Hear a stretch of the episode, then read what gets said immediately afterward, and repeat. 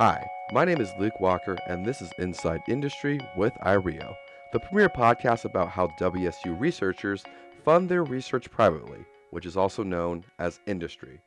I have with me today Dr. Courtney Meehan, an Associate Dean for Research and Graduate Studies in the College of Arts and Sciences at WSU, and an anthropology professor. Courtney, how are you doing today?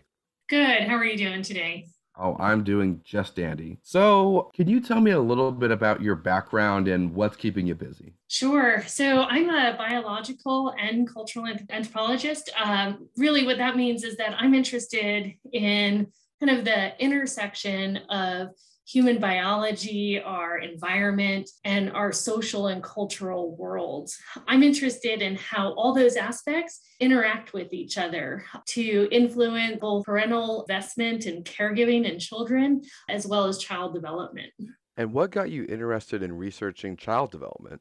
Yeah, so I think it started when I was in graduate school. It was probably always an interest of mine, but uh, I started working in the Central African Republic as a graduate student and working with a group called the Aka, who are uh, hunter gatherers who reside in the Congo Basin rainforest. And they rear children uh, very much like we probably reared children throughout our evolutionary history. They hold their infants throughout most of the day. There's physical physical contact almost all day and all night too. They co sleep with their babies. Moms breastfeed on demand. That means about four to five times an hour. And so I was always very interested in how those aspects, caregiving, might influence child development. In addition, they are really embedded, children are embedded in, in deep social worlds where they have an enormous number of caregivers helping them and caring for them every day. And so I wanted to understand how that social environment also influence child development. So, with infant and child development,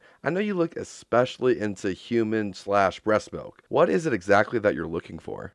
Yeah, so we are looking at all different components of uh, breast milk, or maybe I shouldn't say all different components. We are looking at numerous components in human milk. So I would say about 10 years ago now, I kind of started to expand the work that I was doing, and I had began to look at breastfeeding and human milk composition. And I merged both my earlier interests that I just was talking about with uh, studies on human milk composition. And so I became interested in how you know our social and behavioral and, and physical environments might alter mom's milk and how it might alter the composition of mom's milk and whether or not that would have an impact on child development. When we think about it, you know, human milk is the gold standard for infant nutrition uh, in uh, those first few months of life for infants.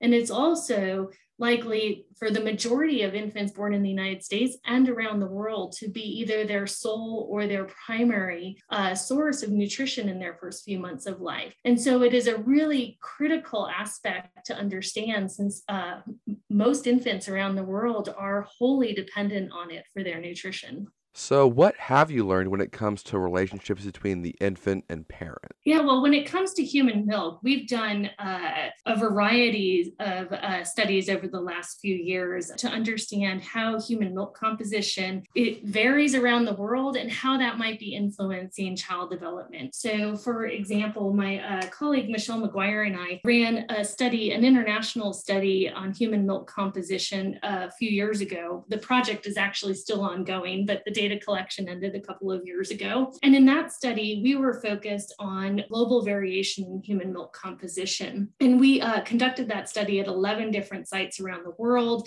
in eight countries across four different continents. And we undertook that study because, as with most research, there is a heavy bias toward human studies in the United States or in Europe. But if we're going to understand human milk composition, we really need to take a global perspective. And so, for one aspect of that study, and we looked at multiple human milk factors, but for one aspect of that study, we looked at the human milk microbiome. Um, and so, up until I would say about a decade ago, most researchers thought that human milk was sterile. And we now know that that's not true. Human milk uh, contains a diverse array of microbes, and these microbes can be uh, both commensal and or pathogenic. They're not that many of them are likely very good for mammary health and for infant development. And so we wanted to understand, you know, whether or not human, uh, the human milk microbiome and human milk composition more generally varied around uh, the world. And we hypothesized that it would vary and that it not only would vary, but that it would be responsive really to local environments around the world, to geography, genetics, to diet, and, and to behavior. And, you know, so we, uh, we hypothesized that it would be responsive to local environments. And in doing so, that would really prep the infant for the world in which he or she would be reared in. And you know that's really what we're finding. We're finding a tremendous amount of variation around the world in terms of either the human milk microbiome, the infant gut microbiome, uh, human milk immune factors and, and human milk oligosaccharides that infants around the world are you know their mother's milk is different. There is no one normal human milk composition Fascinating. I also saw online that you were enrolling for a COVID 19 study and how it may affect breastfeeding women and their children. What is that project? Yeah, absolutely. So at the start of the uh, pandemic, my colleagues and I, we switched gears. Um, we realized right away that there was a potentially looming uh, public health crisis.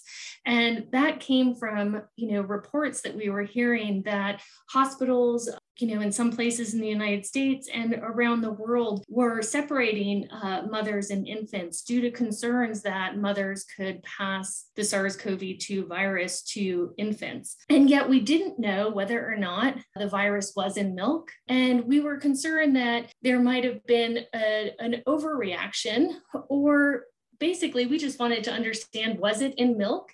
Could it be transferred?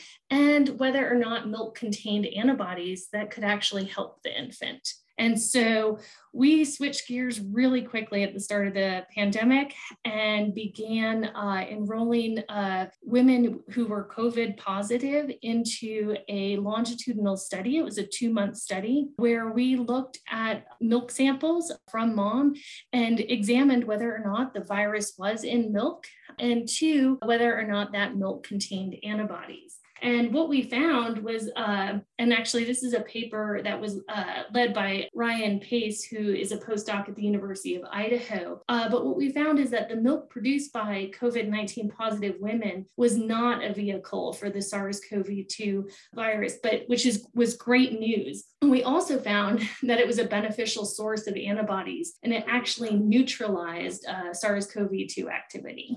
So, is there any more countries that you've worked with while studying human milk? Yeah, absolutely. Well, um, I can give you an example from our work in the Central African Republic that we did. So it was actually one of the first international human milk microbiome studies that we did. Uh, this was several years ago, and we were very interested in how those caregiving patterns that I was talking to you about a moment moment ago with hunter gatherers, whether or not they influenced uh, the milk of mothers. And and what we found was that infants who have a lot of caregivers or allo mothers, those infants' mothers have a more diverse human milk microbiome. Basically, what we found is that when other individuals touch your baby, it changes your milk composition, which is absolutely fascinating. And we've actually followed this up. Uh, we're finalizing a paper right now uh, where we looked at this with that large international study, and we see you know, very similar results.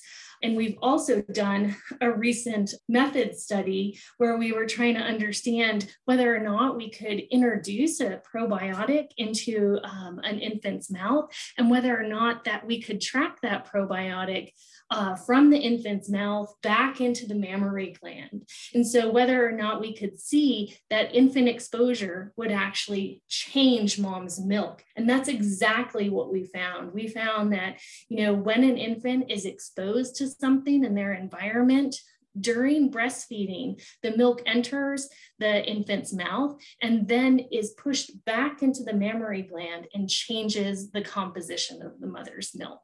Interesting. Now, has industry helped you fund your research? And if not, would you possibly be interested in an industry partnership? Yeah, so we we have uh, been primarily funded through uh, federal studies. We have had a, a great relationship, uh, my colleagues and I, with uh, where they have uh, assisted with uh, supplies for for our studies in terms of uh, breast milk collection supplies and pumps, et cetera. But we are definitely looking for additional industry partners. This work has so many kind of legs on it that connect with different industries. We've actually just started a breastfeeding and cannabis project uh, as well, where we're looking at whether or not uh, cannabis use during lactation is also is altering human milk composition as well. Wow, that's an interesting study to do up here in the Pacific Northwest. Now, so out there in the world, there's kind of a movement. I, I that's the only word I can think of uh, that believes that women don't need to breast milk, but people would prefer to use formula instead. And I'm just curious, as with your line of work and as a professional, what you think of that. Are people fine to just use formula? Well, uh, it's a great question. We know that uh, human milk really is the gold standard for uh, infant nutrition in those first few months of life. But I also believe that we need to ensure that women are given the choice to do what, what is right for them, their infants, and their family. And so I do not approach my work as um, as a breastfeeding advocate, I approach it as an advocate for women and infants to do what is right for them. For infants who can't be breastfed, that they have access to, you know, the best available formula that science can produce. All right, thank you. I was just curious because I know that's kind of a topic that's somewhat debated, so I just wanted to see what you thought. We need to make sure that moms and uh, and infants have the best available information and science to make that decision, um, and that they are supported uh, if they're not able to. Okay. And is there anything else that you'd like to add about your work or research, or this is your time to shine? So please take it away. Yeah, well, I can give you some more information on our uh, most recent work on breastfeeding and cannabis. Uh, we are all really excited to, to move the field forward in this area. Um, you know, over the last several years, with increasing legalization, um, there has actually been increasing cannabis use among reproductive aged women. And there's also been decreasing perceptions of risk among that same population. We know that uh, cannabinoids uh, transfer into human milk, um, and we actually hypothesize that. Uh, that, that human milk in the mammary gland might be a repository for cannabinoids. Yet to date, uh, and this is perhaps not surprising in human milk research. It's definitely growing rapidly right now, but it didn't receive the attention it maybe should have in the, in the, over the past several decades. But to date, there are no studies examining whether or not cannabis alters human milk composition, and nor are there rigorous studies assessing whether or not uh, cannabis use during lactation uh, is associated with infant development outcomes. There have only been two studies published on that, both approximately 30 years ago, and neither were able to really tease apart whether it was a prenatal or, or postnatal uh, effect. And so we've just started, you know, this work, and uh, we are, uh, it's an interdisciplinary team of researchers, and we are trying to understand you know, the effects of cannabis on human milk composition and on uh, the recipient infant. We're also looking at whether or not cannabis exposure during breastfeeding is or, or is not associated with infant development. And so we hope that these, the, you know, really the results from these studies are going to provide critically needed health information and enable, you know, mothers uh, to make informed evidence-based decisions. Yeah, absolutely. I think that's a great thing to know. So I'm curious if someone was interested in possibly a industry partnership or maybe being a student one to help with your research, how could they get a hold of you? Uh, yeah, I'd recommend that they email me uh, at uh, cmeehan at wsu.edu. Well, Courtney, those are all the questions that I have. Thank you so much for taking the time to meet with me and tell us all about the great work that you're doing researching breast milk and all of the microbiomes in them. So, thank you so much again for being on this podcast. I can't wait to see what more of your lab does in the future. Yeah, well, we've been having a lot of fun doing it. So, thanks. Thank you very much. Well, thank you. Well, this concludes our episode. I'm Luke Walker, and this is Inside Industry with IREO.